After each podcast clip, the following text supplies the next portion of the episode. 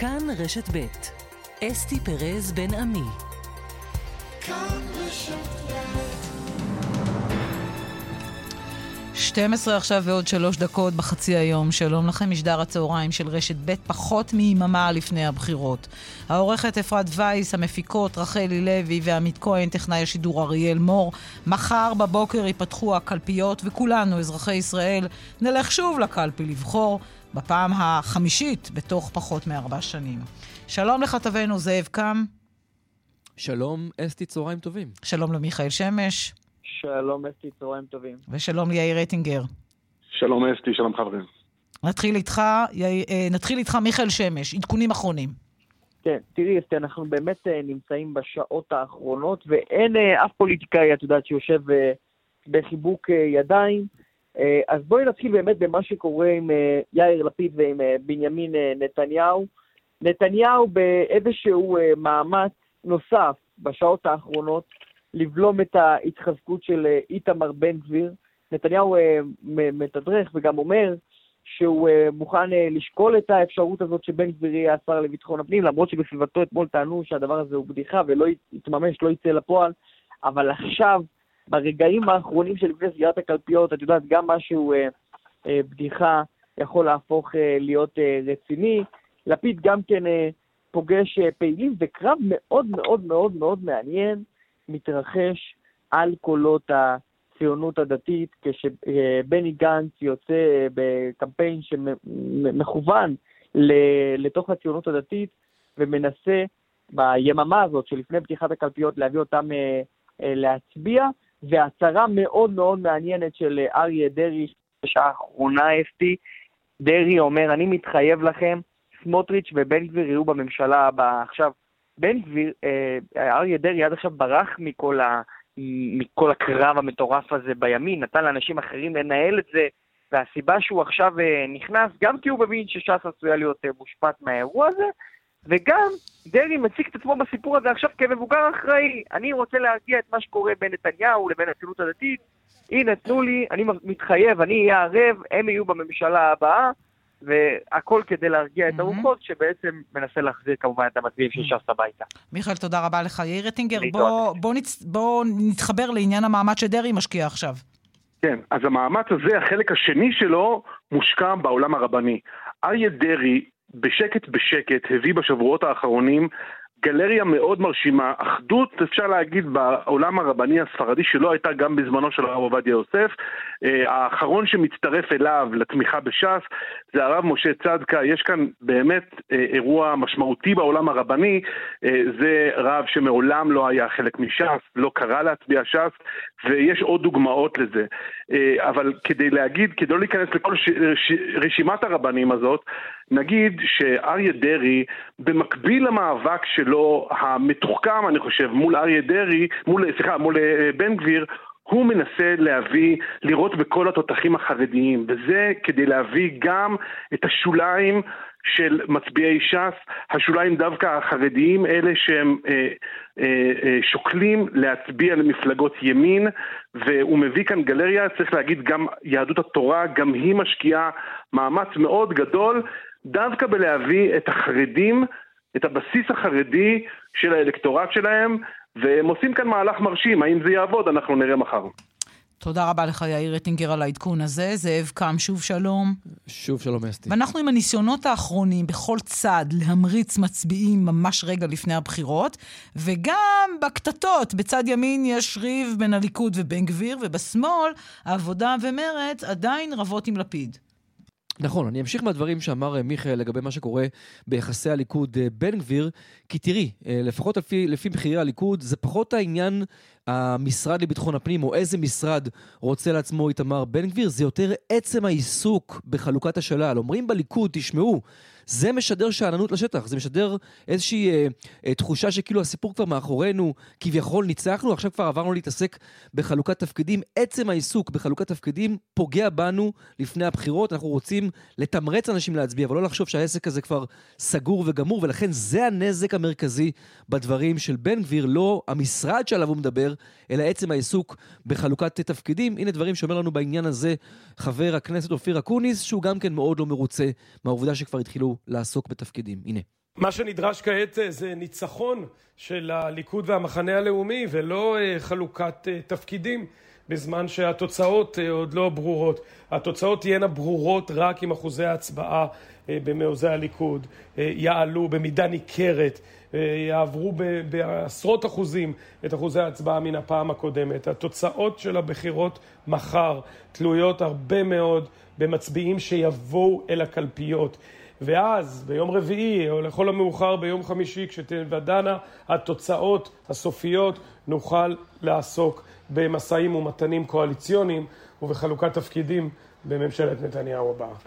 בואי נעבור לצד השני, אסתי. במרץ אומרים לנו, זה נכון שהטלפניות של יש עתיד, או הטלפנים של יש עתיד, הפסיקו להגיד לאנשים שאמרו להם שמצביעים מרץ, תצביעו לנו במקום למרץ, זה נכון, אבל אומרים במרץ, בתקשורת, המסרים לתקשורת הם עדיין, אצל אנשי יש עתיד, מדברים על המפלגה הגדולה, וזה גורם נזק, עם כל הכבוד לטלפנים והטלפניות. מה שנאמר בתקשורת יש לו אפקט הרבה יותר משמעותי, ופה ביש עתיד עוד לא גנזו את קמפיין המפלגה הגדולה, וזה מתסכל מאוד את אנשי מרץ. מיד נשמע דברים שאומרים ממפלגת העבודה בעניין הזה. הנה קודם דברים שאמרה לנו מקודם מיכל רוזין ממרץ, בדיוק בנקודה הזו. בשיחות, מפגשים עם בוחרים ובוחרות, אנחנו עדיין מרגישים את ההשפעה של האמירה של ראש הממשלה לפיד להצביע למפלגה הגדולה. לצערנו, באמת אה, עדיין לא הופנם, גם במערכת הבחירות הזאת, שמה שינצח את הבחירות זה גודל הגוש ולא גודל המפלגה. לכן צריך שמרץ תעבור את אחוז החסימה כדי למנוע מהצד השני להגיע ל-61 ולהוות גוש חוסם יחד עם יאיר לפיד, ראש הממשלה. שימי לב לסיום אסתי, מה ההאשמה החריפה מאוד שאומרים אנשים במרץ וגם במפלגת העבודה לגבי לפיד. הם אומרים, ברצון שלו למנוע מבני גנץ להיות ראש ממשלה, באמצעות זה שיש עתיד תהיה מפלגה גדולה בהרבה, ברצון הזה שלו לפגוע בגנץ, הוא מוכן להסתכן בכך שנתניהו יהיה ראש ממשלה, הוא מעדיף את נתניהו כראש ממשלה מאשר את המתחרה שלו בתוך הגוש, את בני גנץ, וזו האשמה בהחלט מאוד חריפה כלפי לפיד בגוש שלו, אסתי. זאב, תודה רבה לך. תודה. הבחירות הן אה, בצל המצב הביטחוני והמצב הכלכלי, ונעסוק תכף בשני העניינים האלה, עכשיו בענייני הביטחון ועדכון אה, מצבם של הפצועים בבית החולים שערי צדק בירושלים. מאושפז עופר אוחנה, פצוע הפיגוע בחברון בשבת בערב. אשתו תרצה שוחחה הבוקר עם כתבתנו ורד פלמן. שלום ורד. כן, שלום אסתי. אז אה, נזכיר עופר אוחנה, בן 51, תושב קריית ארבע. נפצע קשה בפיגוע בחברון בשבת בערב, בעת שהגיע להעניק טיפול כחובש לנפגעים והמחבל שחזר לזירה ירה לעברו, הוא עדיין מאושפז במחלקה לטיפול נמרץ בבית החולים שערי צדק, מצבו משתפר והוא מתקשר בצורה מצומצמת עם משפחתו, צפוי לו עוד שיקום לא קצר, והבוקר מתפנה אשתו תרצה לדבר איתנו בריאיון ראשון לכאן חדשות, ובואי נשמע את הדברים שהיא אומרת לי כאשר בתחילה אני שואלת לשלומה. ברוך השם, בסדר. מתפללים ומקווים לטוב. ומה שלמה עופר, את יכולה לספר לנו קצת באיזה שלב הוא נמצא, הוא מתקשר איתכם, מה אתם אומרים לו, מה הוא אומר לכם? הוא הגיע לבית החולים במצב קשה, אך יציב, וברוך השם אה, המצב שלו מתייצב, אה, משתפר. הכל מאוד איטי, אבל אנחנו במגמת שיפור. מודים לכל עם ישראל על התפילות והחיבוק והאהבה האינסופית. אנחנו מוקפים באמת באנשים טובים, וזה הזמן להודות לעם ישראל ולבקש, תמשיכו להתפלל על עופר בן טובה. זה הדבר היחיד שמחזק אותנו. ואני רוצה להודות לצוות הנפלא של בית החולים שערי צדק, שעוטף, דואג, מטפל, במסירות אין קץ. אנחנו מודים לכולם. תודה גדולה. עופר מתקשר איתך? מאוד מעט, אבל כן, התשובה היא כן. הכל מאוד מאוד איטי וחלש, אבל ברוך השם, יש, יש התקדמות. הוא זוכר? הוא מדבר משהו על מה שהיה? לא, לא, לא, עדיין לא. מניחה שזה יגיע עם הזמן. עופר נמצא הרבה בסיטואציות האלה של האירועים הביטחוניים, תאונות, דברים כאלה. את חששת? עופר אה, למעלה מ-30 שנה עושה את זה כנהג אמבולנס. אנחנו גרים בקריית ארבע המון המון שנים, נולדנו במקום, גדלנו במקום, בנינו את ביתנו בקריית ארבע, מגדלים דור שלישי בקריית ארבע. ועופר אה, הגיע לכל האירועים הכי קשים, אם זה באינתיפאדה הראשונה והשנייה. תמיד ראשון להציל חיים. תמיד ידעתי שהוא מוגן, שהקדוש ברוך הוא שומר עליו. למרות שהוא נפצע הפעם, אני עדיין מרגישה השגחה אלוקית, כי היה יכול להיות יותר גרוע, והוא ניצל, הוא פשוט ניצל בנס. ואחרי שהוא, זאת אומרת, אני מבינה גם מהרופאים, זה ייקח קצת זמן, השיקום וכולי, אבל את, כמו שאת מכירה אותו ואתכם, הוא יחזור לעשות את אותם הדברים? אנחנו את חברון, קריית ארבע, לא, לא עוזבים, שום דבר לא יכניע אותנו. בטח ובטח שלא מחבלים אה, שפלים כאלה. אה, אנחנו חיים פה ונמשיך להיות פה ובגדול. כן, אסתי, אז אה, שמעת את הדברים אה, של האישה תרצה, ולעופר עוד צפוי אה, כאמור שיקום לא קצר, בעיקר מבחינת המצב של היד שלו, וכאן הוא ממשיך להיות מאושפז בבית החולים שערי צדק, אסתי. נאחל לעופר החלמה מהירה, וגם לשאר הפצועים, תודה רבה לך, ורד. תודה. כרמלה מנשה, כתבתנו צבא שלום. שלום אסתי. התראות רבות, כוננות מוגברת, וצה"ל יטיל כבר מהערב סגר על יהודה ושומרון והמעברים. כן, וגם uh, הוחלט בצה"ל על תגבור כוחות, בעיקר של החטיבה המרחבית uh, יהודה, במאות uh, חיילים נוספים. בהמשך להערכת מצב אישר הדרג המדיני סגר כללי על אזור יהודה ושומרון. מהלילה, כמו כן ייסגרו המעברים ברצועת עזה ביום הבחירות. הסגר יוטל בחצות ויוסר ביום שלישי בחצות בכפוף להערכת מצב. במהלך הלילה המשיכו כוחות צה"ל השב"כ, אה, משטרה בפעילות, עצרו שמונה מבוקשים ברחבי יהודה ושומרון, אה, בין השאר בעיר ג'נין, בחטיבה המרחבית יהודה, במבוקשים נוספים נעצרו גם בחטיבת עציון וגם בעיר שכם. אה, במהלך יום הבחירות, יום מחר, ממשיכות יחידות צה"ל באימונים הסדירים, בשטחי האימונים ברחבי הארץ, ובצבא מדגישים כל הגעה לשטח צבאי מצריכה תיאום ואישור מראש. כרמלה, תודה רבה לך. תודה. מצטרף אלינו דוד אלחייני, שלום.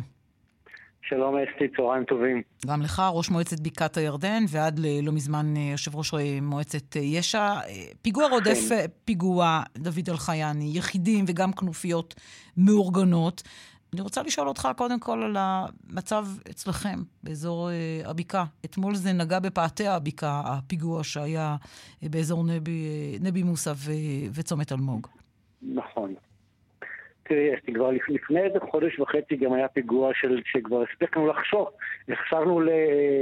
מהאוטובוס, כי... פיג... לא, לא כן, שכחנו. כי זה אירוע רודף אירוע, אירוע כן. רודף אירוע, ואנחנו מתייחסים לאירוע ש... ש... ש... שאנחנו קמים אליו בבוקר או, או רגע לפני שהולכים לישון, ואוטובוס של חיילים שהתכנון היה נועז וקפדני, אבל הביצוע היה רצוני, אחרת היינו במציאות אחרת. אנחנו בחודשים האחרונים במציאות ביטחונית מאוד מאוד קשה. אה, אנחנו מכירים אותה כבר לפני שנה, הנתונים היו על, הנתונים היו על הלוח של, של פיקוד מרכז והנתונים היו בלוח של הרמטכ"ל של למעלה מ-8,600 אה, אירועים של זריקות אבנים אה, ביהודה, ביהודה ושומרון ובקעת הירדן ואנחנו חווים את זה יום-יום. גם בבקעת הירדן אנחנו חווים עלייה בזריקות האבנים, במוקדים מסוימים, אבל זה מצביע על איזשהו אה, אה, הרמת ראש של האוכלוסייה הפלסטינית, והרמת הראש הזאת כנראה היא, היא, היא לא באה אה, כאיזשהו אה, אה, סימפטום ש, ש, ש, שבחלל ריק. הוא בא נכון שצה"ל נמצא ועובד חזק ופועל, ופועל בנחישות מול, מול המחבלים והכוחות מתוגברים, אבל עדיין פה חסר פה משהו. וחסר פה משהו זה, זה אותה מדיניות של רפיסות של, של, של שר הביטחון כלפי, כלפי הרשות הפלסטינית, כלפי האוכלוסייה הפלסטינית, כלפי אותה אוכלוסייה ש, שבונה, שבונה בנייה בלתי חוקית בשטחי C ואף אחד לא, לא פועל, פועל כנגדה. ואנחנו נמצאים בתווך. היום, היום תושבים שנוסעים בחוצה שומרון, או כל כלי שנוסעים ביהודה ושומרון, אה, הם לא יודעים מה, מה עלול לקרות להם בדרך. עד כמה באמת תחושת אה, חוסר הביטחון היא, היא קשה ומובהקת, ועד כמה אתם רואים כוחות בדרך, כאלה שנמצאים בצידי הדרכים, נמצאים במעברים, נמצאים במחסומים, אה, שאם חס וחלילה צריך עזרה, יש למי לפנות. א', יש מי לפנות, יש לנו צבא חזק, רק צריך לתגבר אותו ולהביא כן, יותר כוחות. כן, ברור, אבל אני מתכוונת, אם עכשיו קורה משהו, תוך כמה זמן הכוחות מגיעים, ועד כמה הם נוכחים גם לתפוס את אלה שמתכננים לפני שהם יורים על האוטובוס.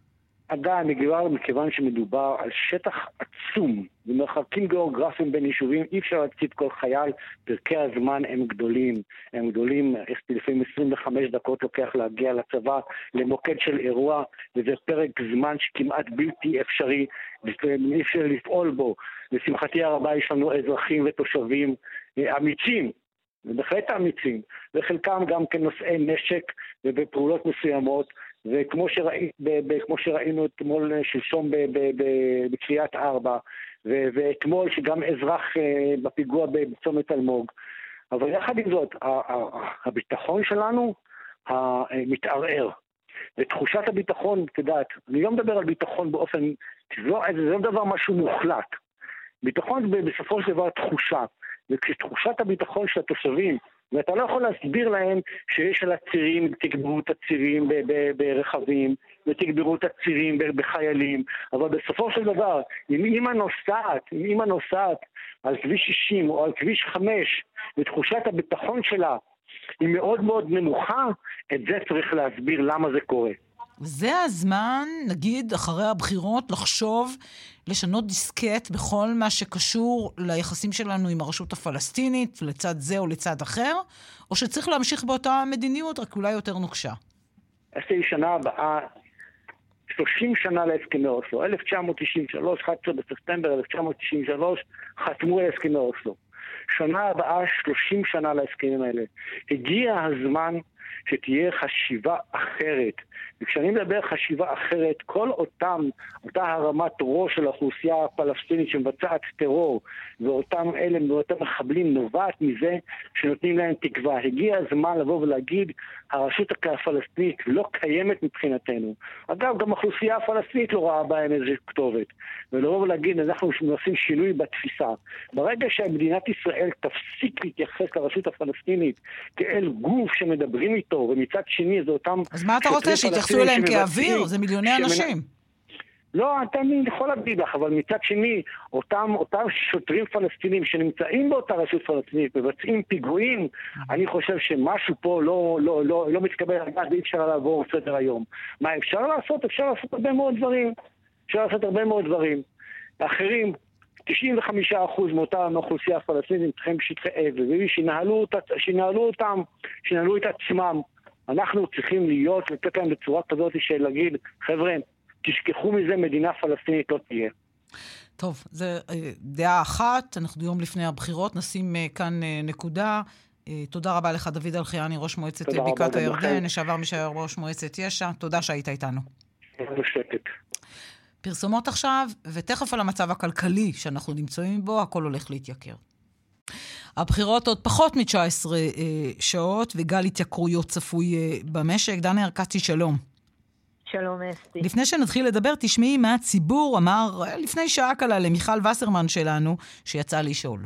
הכל שקרים. אמרו לנו שיורידו את המחירים, מעלים את המחירים. הבן שלי לקח משכנתה, תוך חודשיים אלף שקל יותר הוא משלם. על מה?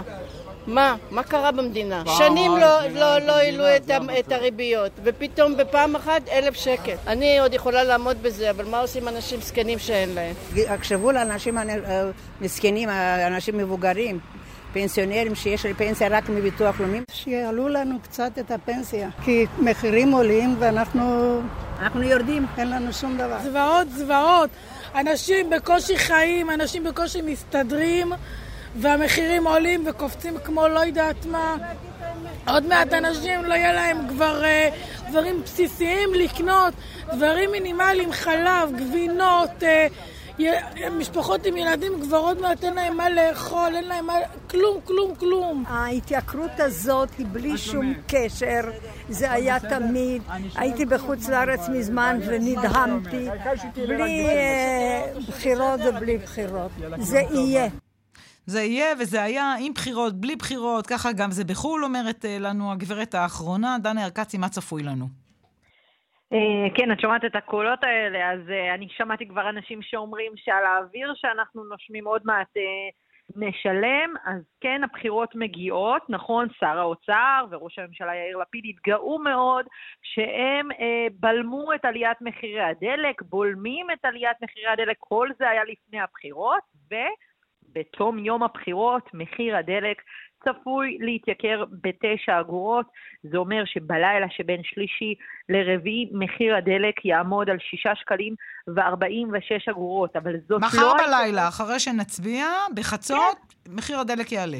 זאת אומרת, דיברו איתנו על הורדת uh, מחירים והטבת מס הבלו, אבל כל זה קרה עד לבחירות. אחרי הבחירות, זה כבר uh, סיפור אחר, ואנחנו נצטרך לראות מי באמת uh, כבר יהיה לו את הרצון להוכיח לציבור שהוא מוריד את uh, מחירי הדלק. אז uh, מה קורה בחודש נובמבר? זאת לא ההתייקרות היחידה.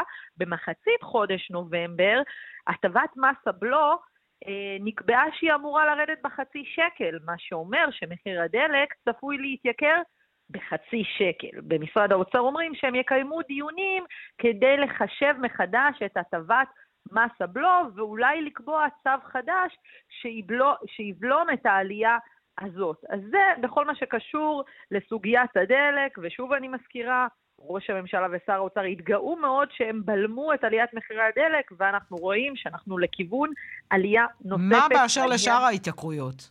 אוקיי, עכשיו זאת לא ההתייקרות היחידה, בואו נלך לחברות אה, הגדולות במשק, שיש מי שיגיד שעשו יד אחת והודיעו באותו יום, ביום הבחירות, בזמן שכולם עסוקים במי לבחור, זה גם יום שבתון, כולם הולכים ועושים קניות. אנחנו מדברים על החברות הגדולות במשק שהודיעו על התייקרויות והעלאת מחירים. נעשה קצת סדר ונגיד במי מדובר. אנחנו מדברים על מחלבות גד, אנחנו מדברים אה, על אה, חוגלה קימברלי, יוניליבר, דיפלומט, וסאנו וגם שוקולד קינדר, זאת אומרת שורה ארוכה של חברות, שלא לדבר על כך שטרה כבר מזמן הודיעה על העלאת מחירים, זה היה כבר אה, בחודש הקודם. אה, ברשתות השיווק אמרו שהם לא יקבלו את העלאות המחירים הללו, וכבר עכשיו אפשר לראות חוסרים במדפים. ועולות שתי שאלות. האם באמת רשתות השיווק יעמדו בעמדה שלהם לא לאשר את העלאת המחירים הגורפת? אנחנו רואים שהחברות לא בדיוק נשברות, וגם ללחץ הציבורי וגם לעמדה של רשתות השיווק.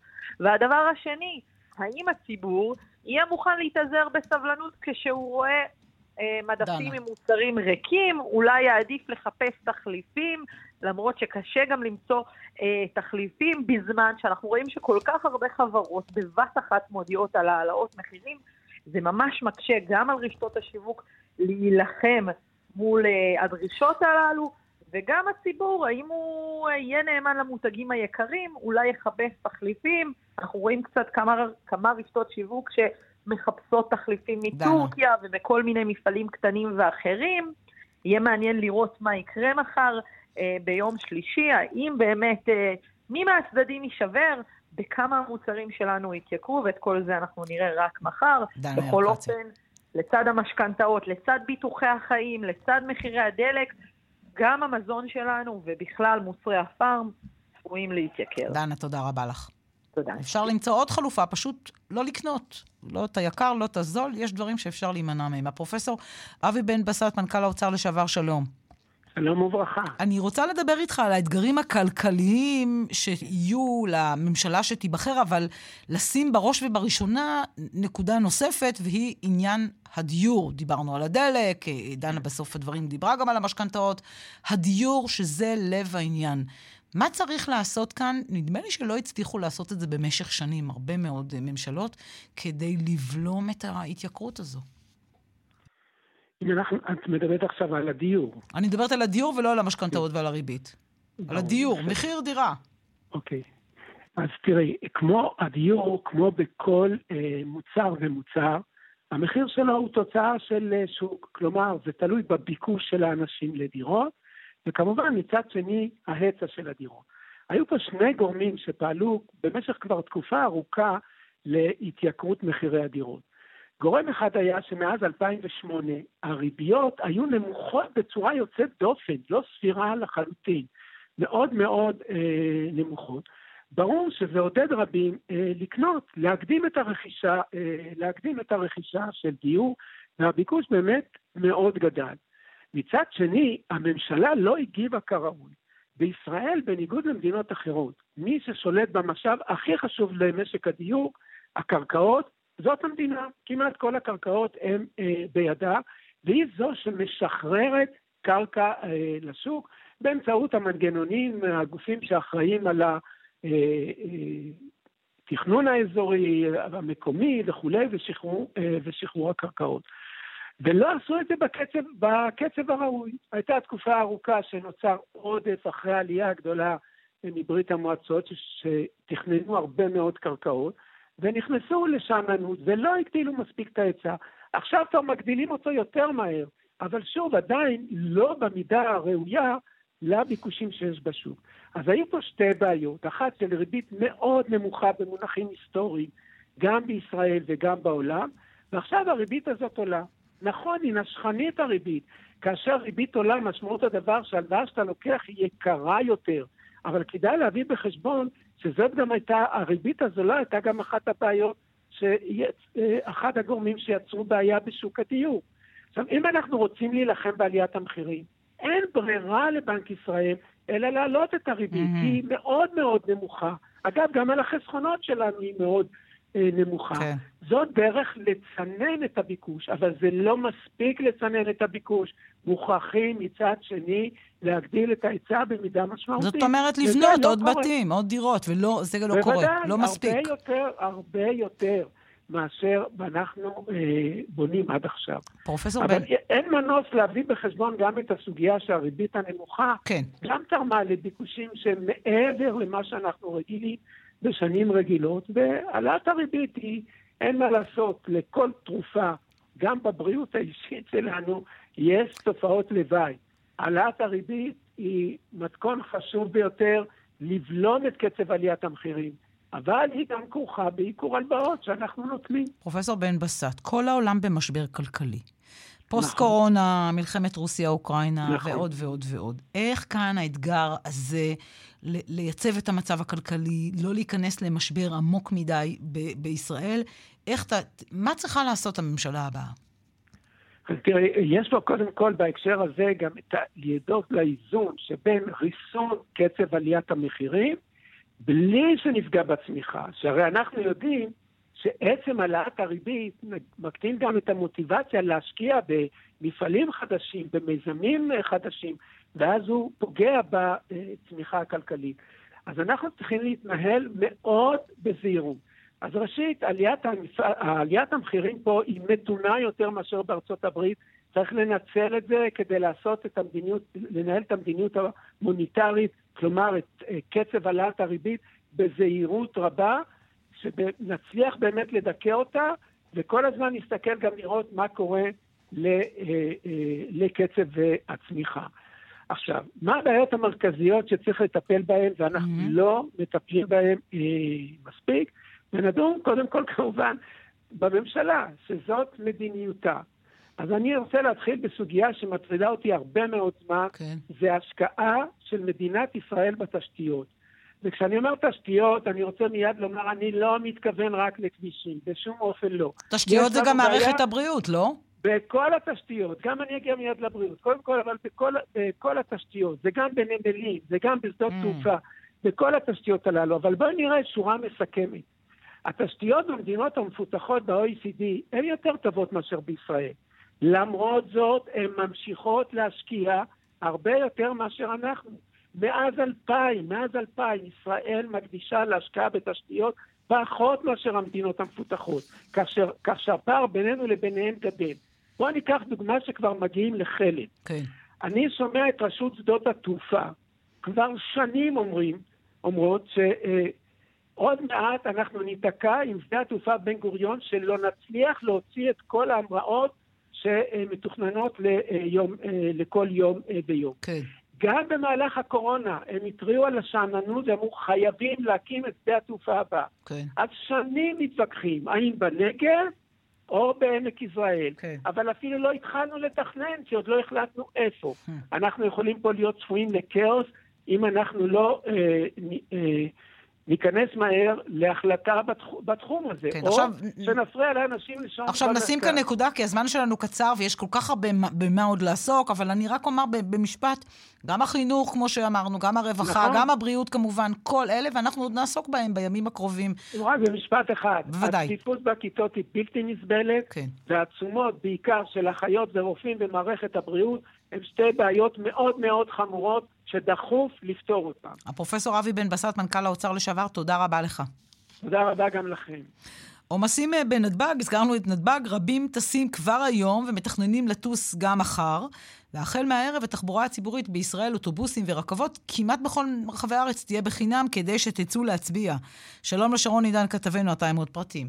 כן, שלום אה, אסתי, נכון, זה בעצם מתחיל כבר אה, הערב בשמונה ובעצם יימשך אה, כל יום הבחירות, מחר גם אחרי שנסגרות הקלפיות, חשוב להדגיש את זה, זאת אומרת שאנשים שמצביעים מחר לצורך העניין בערב ועוד צריכים לחזור בקווים בין עירוניים, אוטובוסים, רכבות וכדומה, יוכלו לעשות את זה מחר, כלומר גם מחר כל היום ניתן יהיה לנסוע בחינם בתחבורה הציבורית, כמובן שאנחנו שמים פה כוכבית על אותם קווים רחוקים מאוד, כמו קווי אילת, כאן צריך לבדוק מול מודיעין נגד מה הפרוצדורה, אבל גם רכבת ישראל וגם עירוניים, בין עירוניים, רכבת קלה, כל הדברים האלה בעצם פועלים לטובת אה, הנוסעים, ובעצם ועדת הבחירות המרכזית ומשרד התחבורה יחדיו אה, קידמו את הדבר הזה, כשבעצם אנחנו מדברים גם על אה, מצב שבו הפעם לא ייבדק הפרופיל של הנוסע, זאת אומרת שאם בעבר אנחנו יודעים שבדקו תעודת זהות, לראות באמת האם אתה אה, צריך אה, להצביע באזור X ונוסע בקו Y, הדברים האלה כבר לא נבדקים יותר.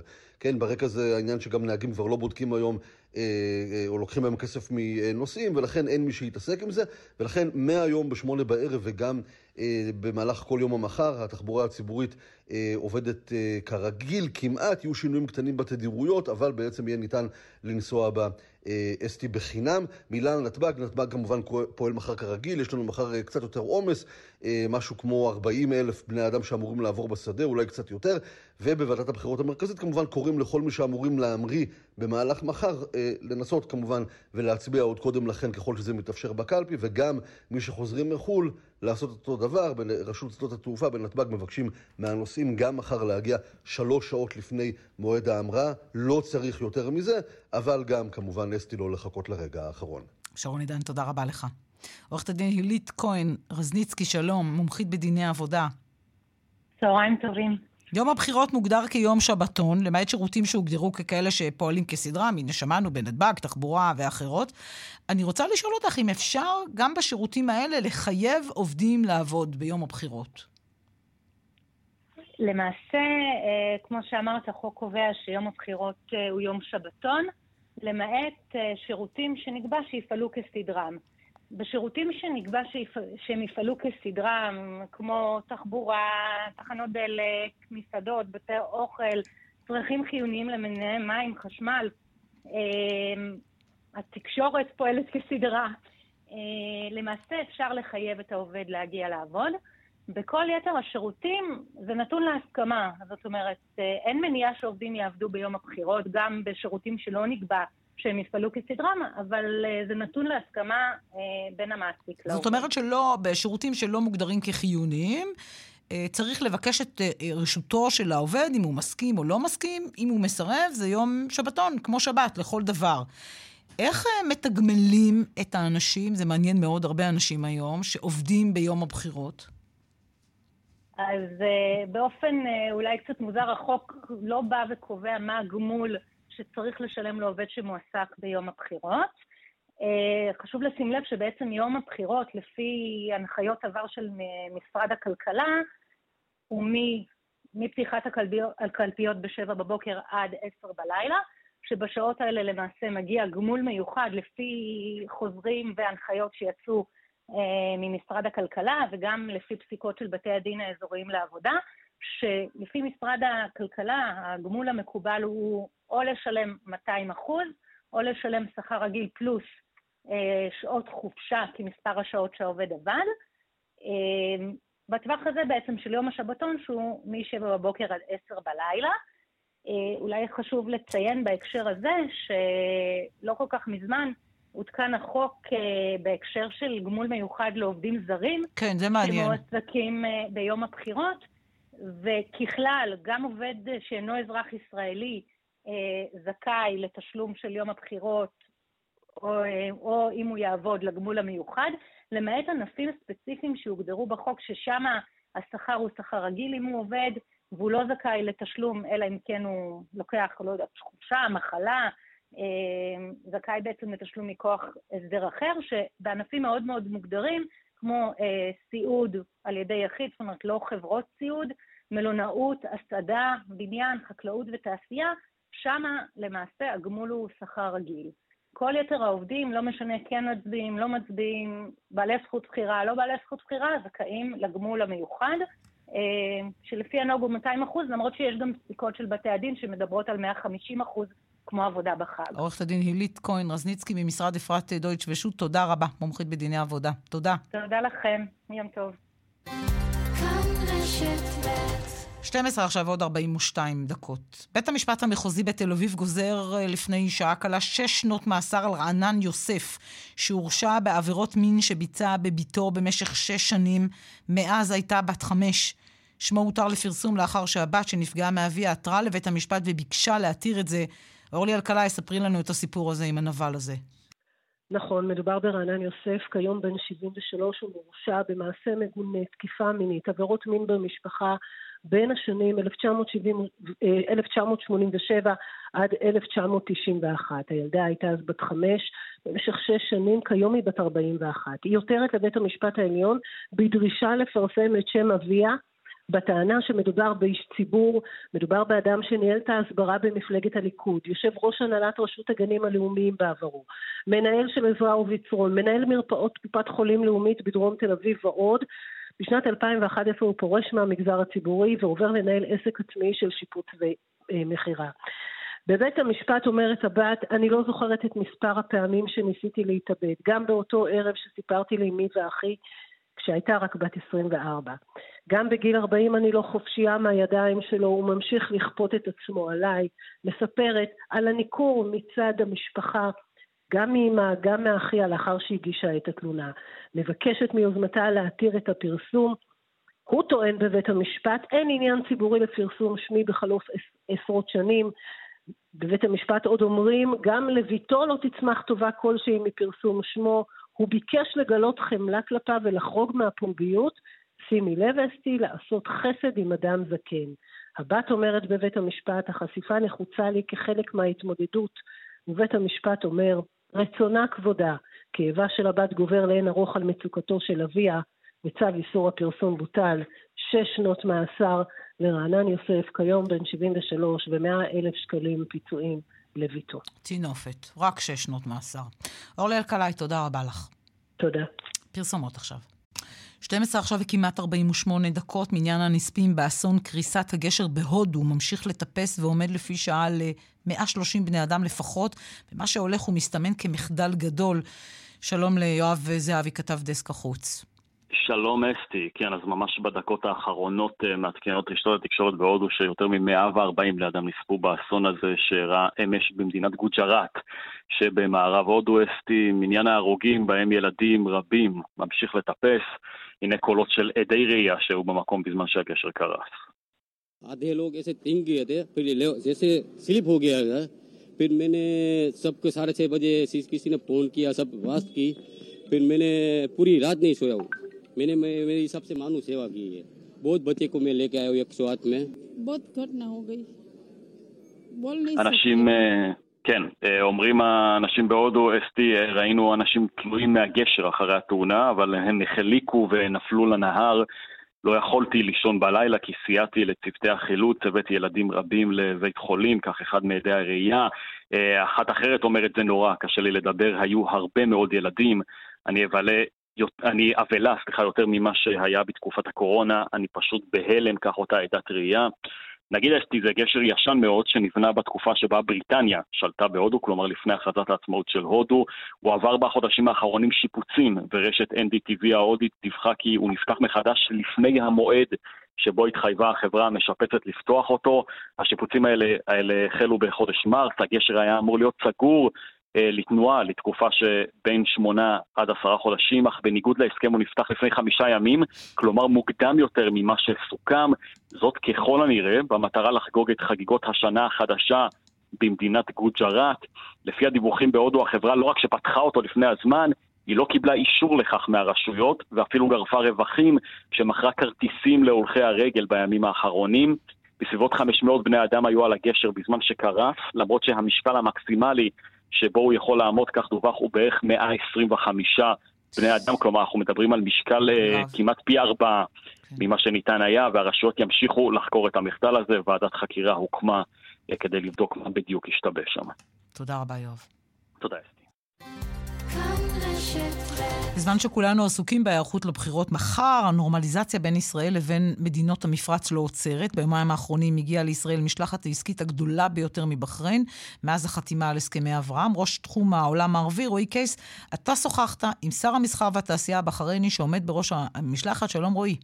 שלום אסתי, נכון, אז תראי, בעבורו של שר המסחר והתעשייה הבחרייני זייד בן רשד זייני, מדובר בביקור השלישי בישראל מאז החתימה על הסכמי אברהם בספטמבר 2020. אנחנו גם פגשנו אותו בפעמים הקודמות, אלא שהפעם מדובר בביקור משמעותי מאוד, כיוון שהשר הבחרייני הביא איתו לא פחות מ-50 אנשי עסקים ונשות עסקים בשלל התחומים, תעשייה, נפט, בריאות, טכנולוגיה, המגזר, הפיננסי ועוד. המטרה, כך הוא אומר בשיחה איתנו, לנסות לפתח את היחסים לא רק בדרג השלטוני והממשלתי, אלא בעיקר בין האנשים עצמם ובין החברות. או, או במילים אחרות, לתת למגזר הפרטי הרבה יותר מקום ביחסים בין המדינות. הנה קטע מהשיחה שקיימנו איתו.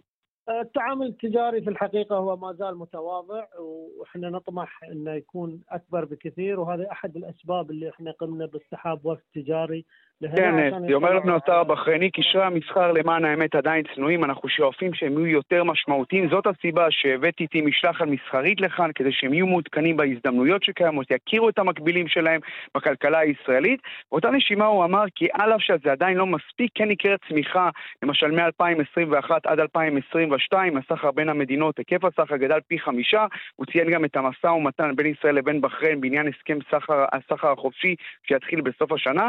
במהלך הביקור השר הבחרייני ומשלחת אנשי העסקים נפגשו עם נשיא המדינה וגם עם, עם שרים בממשלה, שרים רלוונטיים בתחום הכלכלה. באותו עניין אי אפשר שלא לשאול אותו על תזמון הביקור ערב הבחירות בישראל. הנה מה שאמר לנו על התזמון.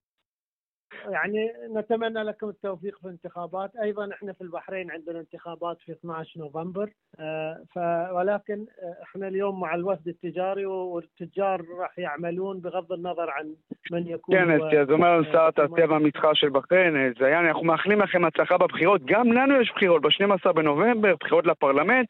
אבל אנחנו היום עם המשלחת המסחרית פה בישראל, והסוחרים עובדים בלי קשר למי יהיה בתפקיד, לפני או אחרי הבחירות, לכן אנחנו רוצים לעבור לשלב הפרקטי, שבמסגרתו יהיה קשר ישיר בין המגזרים הפרטיים של שתי המדינות, ללא קשר לבכירים הממשלתיים. תודה רבה לך על הסיפור הזה, רועי. תודה. התייחסות של ראש הממשלה הפלסטיני, מוחמד אשתיה, לבחירות בישראל. נורית יוחנן, שלום. שלום, צהריים טובים. נכון, יממה לפני הבחירות כאן אצלנו, יש את ישיבת הממשלה השבועית ברשות הפלסטינית, ושם ראש הממשלה הפלסטיני מוחמד אשתיה באמת מתייחס לבחירות, ובעצם אומר, הבחירות האלה, תוצאות הבחירות, לא משנה מה הן יהיו, הם לא יביאו לנו שותף לשלום. הוא כן אומר שעל ראש הממשלה הנבחר, מי שהוא יהיה ראש ממשלת ישראל, צריך להודיע על סוף הסכסוך, להכריז על מחויבות לפתרון שתי המדינות וכולי, אבל שוב, צריך לומר, לאורך כל הבחירות האלה, גם הבחירות האלה, הפלסטינים לא ממש מתרגשים ולא ממש מצפים לתוצאות הבחירות, אין שם הרבה אמונה שיש שם איזה התהליך המדיני או איזושהי פעילות שתתפס ביניהם כחיובית. הפלסטיני. וההודעה הזו היום בצהריים של ראש הממשלה הפלסטיני שלא יהיה פה שותף, די ממשיכה את אותו הקו, הם יצפו בבחירות, אבל אין להם הרבה ציפיות. הפלסטינים בכלל, אני מבינה שאין להם הרבה ציפיות מהבחירות, מהבחירות האלה, לא רק ראשי הממשל שלהם, השלטון שלהם. נורית. כן. כן. כן, באמת ההודעה הזו באמת של ראש הממשלה הפלסטיני אומרת שבאמת בהנהגה הפלסטינית לא צופים בתוצאות הבחירות, לא צופים... איך את מתרשמת אבל מהציבור הפלסטיני, מה שאת שומעת בחודשים האחרונים? זה מעניין אותם? יש להם איזה תקווה? הם מיואשים? מה הם רוצים? אז צריך לומר, התחושה ביחס לבחירות בישראל לגמרי ברחוב הפלסטיני היא, היא בין לא ממש ייאוש, אפילו יותר בכיוון של חוסר התעניינות. הרצף פה הוא ארוך, והבחירות האלה באמת, גם הפלסטינים שומעים עליהן שוב ושוב, קורות יותר ויותר, והם לא רואים איזשהו שינוי חיובי מבחינתם בקשר בין ישראל לרשות הפלסטינית, ולכן באמת אין הרבה ציפייה, אין אפילו הרבה התעניינות. זאת אומרת, ברמת ההנהגה, ראש הממשלה הפלסטיני, אבו מאזן, ודאי הסתכלו והתעניינו, אבל מבחינת הרחוב אין אפילו הרבה עניין גדול בתוצאות הבחירות. נורית יוחנן, תודה רבה לך, הצד הפלסטיני. סיימנו את השעה הראשונה של בחצי היום. בשעה השנייה נשדר שידורי תעמולת בחירות על פי חוק, לשמחתנו בפעם האחרונה שנשדר את זה. אנחנו נקדים את פינות הספורט והתרבות מיד אחרי חדשות אחת. ולא כדאי לכם לפספס, גם לא את התרבות וגם לא את הספורט, זה יהיה מיד אחרי חדשות אחת, ואחר כך תעמולת uh, בחירות. אז תישארו איתנו, ושלום.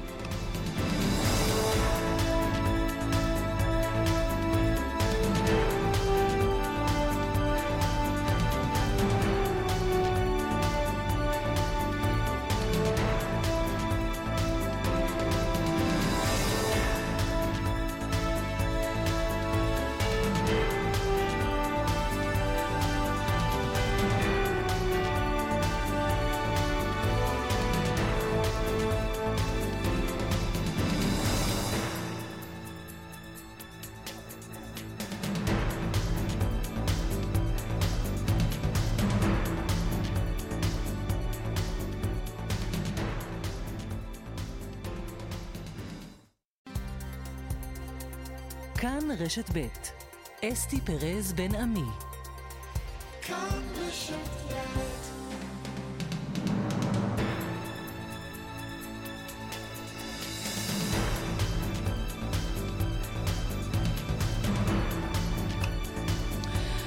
עכשיו אחת ועוד ארבע דקות וחצי. אנחנו בחצי של החצי של בחצי היום, כי היום יש לנו תוכנית מאוד קצרה. אז ככה, שוב אני אומרת למי שיצטרף עכשיו, שתשדירי תעמולת הבחירות על פי חוק ישודרו עוד מעט, עוד... אה, כמה אריק? עוד רבע שעה בערך? עוד כ...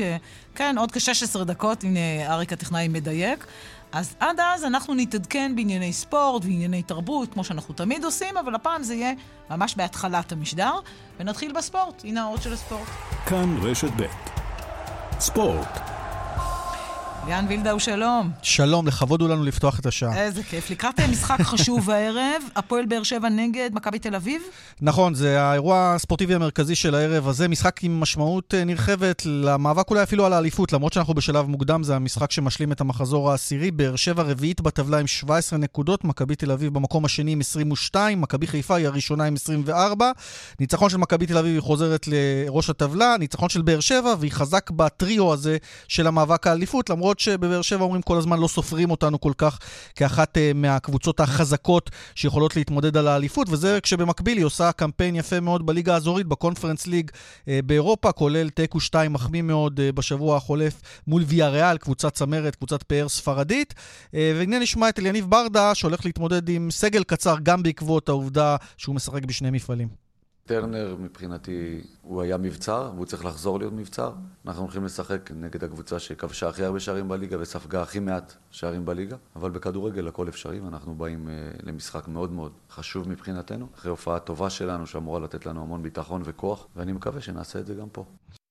אז באר שבע מארחת בטרנר, רוצה לנצח לעלות למקום השלישי על חשבונה של הפועל ירושלים המפתיעה. איצטדיון מלא, אי אפשר להשיג כרטיסים למיטב הבנתי, כלומר יש את המינויים הקבועים, אבל יש טירוף גם סביב הכרטיסים, כולל של כרטיסי האורחים, כמובן אנשי מכבי תל אביב גם כן רוצים להגיע ליהנות מהחוויה. במכבי תל אביב האוהדים קצת נרגעים, כי הכוכב הגדול של הקבוצה, השחקן הצעיר, ואולי הכוכב הגדול של הכדורגל הישראלי בעתיד, שרק חתם על חוזה חדש במכבי תל אביב, אוסקר גלוך, אמור להיות בסגל. אגב, גם יונתן כהן, כנראה פעם ראשונה, לפחות בתיאוריה, יכול להיות בסגל מבחינת איביץ' המאמן, כך שמכבי מגיעה בסגל בהחלט איכותי, אולי אפילו איכותי מזה של הפועל באר שבע, בוודאי טרי יותר, והנה דברים שאומר אחד השחקנים הבולטים במכבי בתקופה האחרונה, אחד משחקני הרכש, גם כן ניר ביטון. הליגה הזאת היא מאוד קשה וכבר ראינו ולמדנו את זה על בשרנו השנה. אין משחקים קלים, פועל באר שבע היא קבוצה מאוד מאוד חזקה, אנחנו מכירים אותה, יודעים מה, מה היא מסוגלת לעשות. סגל שחקנים מנוסה, כישרוני, יש לנו משחק קשה מאוד ומקווה לעבור אותו בשלום. כן, אז זה הצד של אה, מכבי תל אביב. נאמר רק אה, ככה בעוד אה, תוספת קטנה, שאמש, לצד אירועים אלימים מחוץ למגרש, היה גם משחק בבלומפילד. הזכרנו בבוקר את האירועים האלימים שהיו שם עם מעצרים של אוהדים. בפנים היה משחק בלי קהל בגלל אירועי הדרבי, והפועל תל אביב נחלצה מהמקום האחרון בטבלה, היא ניצחה 2-1 את עירוני קריית שמונה, לא בתצוגת כדורגל טובה, גם קשה להבין, קשה להאשים מישהו כשמשחקים בלי קהל, אנחנו יודעים, זה פחות אנרגיות. בואו נשמע את סלובודן דראפיץ', מאמן הפועל תל אביב. אמרתי גם לשחקנים אחרי משחק, אנחנו צריכים לשמוח על השלוש נקודות. ואם הפועל תל אביב היו מפסידים משחקים כאלה בטוח. טוב לנו שיהיה לנו סגל רחב על המשחק הזה שהיה לנו, אז כמה שחקנים אולי צריכים גם לשבת על הספסל. אז רגשות מעורבים בהפועל תל אביב, מקום תשיעי, אבל נחלצו מהמקום האחרון, מי שמתחתיו כרגע היא קריית שמונה, במקום הלפני האחרון, נס ציונה האחרונה. זה מה שקורה גם בצמרת וגם בתחתית בליגת העל שלנו. ולמחר יום הבחירות אתה מכין לנו איזה סוכריה, נכון? נכון. נעשה ספוילר או שטרם? לא, לא. אז מחר. לא נעשה ספוילר. משהו okay. מעניין, שיהיה שווה לשמוע את פינת הספורט מחר. גם בבחירות. כרגיל, גם בבחירות. תודה רבה, ליאן. תודה. ועכשיו לפינת התרבות. כאן רשת ב' תרבות. דורית אסרף מזרחי, שלום. צהריים טובים, אסתי. איך זה בבית החדש? ב... לשמוע... זהו, ב... לא, אבל לפני עוד אה, פינת הספורט והתרבות, אבל איך זה בבית החדש באחת ותשע דקות? דווקא אני עלולה להתרגל לזה, אסתי. תקשיבי, תרבות זה דבר חשוב. בהחלט. את יודעת, אני לא יודעת מה מרגש יותר, שאנחנו נדבר עם אה, נימיני מכוכבי שב"כ סמך, או מזה שהוא סוף סוף מוציא משהו לבד, סולו. שר סולו. שלום נמרוד רשף. שלום. שלום אסתי, שלום דורית. אהלן. ברכות. בסדר. אני חשבתי שמופע האיחוד שהתרחש אה, לא מזמן יעשה לך חשק לעוד ביחד, והנה החלטת עכשיו לבד? נכון, למרות שההחלטה לעשות את הדברים האלה כבר uh, קרתה לפני, אבל על מנת, מסיבות פוליטיות, אם כבר אני, אני אז uh, לא, רצי, לא רצינו לדרוך האחד לשני על הרגליים. חיכיתי שה... שהאיכות אה, יסתיים, ועכשיו הגיע הזמן להציג את הדברים שעבדתי עליהם במשך תקופה ארוכה. תספר על הלבד הזה, מאיזה מקום הוא, הוא הגיע אצלך? אה, האמת היא שבמשך שנים עבדתי עם הרכבים כמו בויקה ושב"כ סמך. תמיד אני רגיל לראות, להימצא בחברת אה, חברים, יוצרים וקולגות, וככה גם היצירה שלי לאורך השנים. אה, נעשתה, ופתאום באמת כשאין לך, כשאת, כשהכול על, על כתפיך זה קצת מוזר, אבל זה מאוד מרגש וקצת מפחיד, ו, וזה קורה. ומה יצא? לנו על השיר כן, לחיים סלוניקי. נכון. לחיים סלוניקי, זה השיר הראשון מתוך המחברת, האלבום שלי, שלאט לאט אני אשחרר כל פעם אה, שיר אחר. אבל uh, הכל הולך להיות בניחוחות כאלה, פלקניים, בואי נגיד. בוא נשמע קצת. יאללה. יאללה.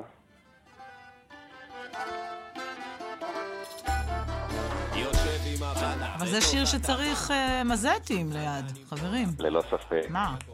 או הקצב נוסע, תרגיש את הטמפו, בוזוקי רוצח. ככה זה רץ על המקצע ותוסיף לי בגלמה, זה מרים את הרמה ותופס אותי. מסובב את הכוס ביד, זה מביא לי נחמה, למה לא, למה מה תחפש אותי? הנה זאת שמה עושה לי עיניים, תביא את הערק, תוסיף לזה מים. תרים את הכוס וקדימה לחיים, חלב אריות יישרף בכפיים. ככה יוצאים מהדיכאון טוב, זה נימים עם המון המון תוספות, נכון? כן, זה עם תוספות של אה, גבינה, גבינה בולגרית וכוסית אוזו בצד, כן. כן, זה ממש כך. יש לך איזה שנים, קשר אישי לסלוניקי, או סלוניקי זה סתם שמח? סלוניקי זה, כן, זה, סלוניקי זה המקום הזה שכולנו, זה גם כמובן סלוניקי סלוניקי, אבל גם... אה, כי לי יש שורשים שם, אז אני ישר מחפשת, אולי גם לך. אה, באמת? כן. אה, פרז, לא ידעתי. אה, יפה. כן. אז, אז, אז, אז לי אין שורשים, אבל בנשמתי הם קיימים, ואני mm. חושב שזה אבל מקום... זה לא רק לכל מי שפוקד את יוון בחגים ונהנה מהדבר הזה שבאמת יש למדינה הזאת להציע, אלא זה מקום יותר ב, ב, בלב, מקום שבו אנחנו מסתכלים אל, ה, אל התכלת של, ה, של השמיים שמשתלבים עם קו כחול של ים. ונותנים לעצמנו רגע של מנוחה וליהנות מהחיים ומחברה טובה, מוזיקה טובה, ואם אפשר גם כוסית קטנה, זה גם, זה גם מקובל. מה יש עוד במחברת? סליחה? אמרנו את אותו דבר, מה מחכה לנו שם במחברת? אנחנו מדברות ביחד שתינו. כן, זה קורה לזוגות לבנות זוג, נכון, נכון. נכון. בזמנו אני זוכר את אה, פרז עם דוידוב הייתה ברוטציה כל הזמן, הייתם, כבר לא הייתי יודע נכון. למי אני מקשיב. או, נכון, זה היה מזמן, נכון, נכון. נכון, נכון. אז מה יש עוד במחברת? אה, יש, אה, יש דברים, במשך כחמש שנים אספתי חומרים ולאט לאט הבנתי את את, מה, את הבשורה שאני רוצה להביא, לה, כי, כי היפ-הופ אני באמת מכיר ועושה את, את, את, את, את המוזיקה השחורה, את הרגע, את ההיפ-הופ, את הדברים האלה שנים רבות, אבל רציתי להביא משהו נוסף.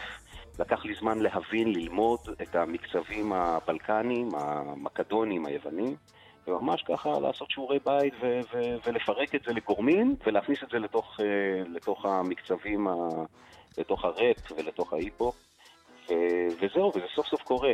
אני, זה, זה, הייתי תלמיד שקדן מאוד, לא רציתי שהדברים יצאו לפני שהם באמת מוכנים. איזה יופי. נמרוד רשף, לחיים סלוניקי שיר חדש מתוך אלבום שבדרך, המון המון בהצלחה. בהצלחה. עשית לנו כיף. בהצלחה. יופי, תודה, תודה רבה. תודה, נמרוד. תזכרו לשמוח ולחייך, גם בימים קשים. בטח, תודה רבה. יופי.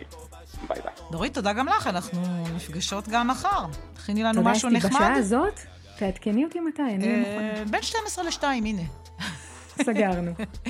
התראות לך. עוד, עוד קצת מזה. לחיים סלוניקי של נמרוד רשף, איזה יופי של קצב.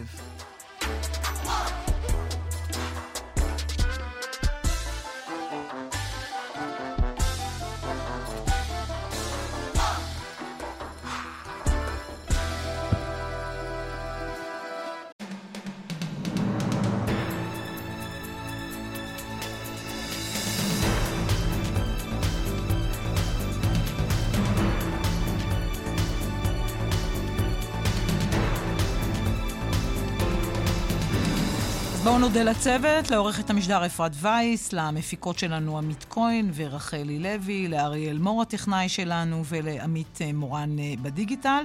נספר לכם שאתם יכולים גם להמשיך ולצפות בשידורי כאן רשת ב' באתר וביישומון כאן.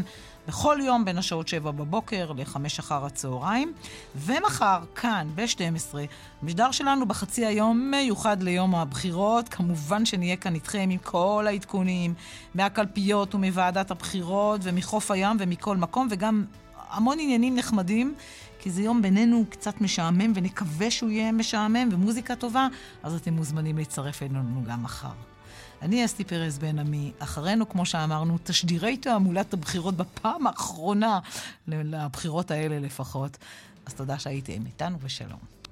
thank you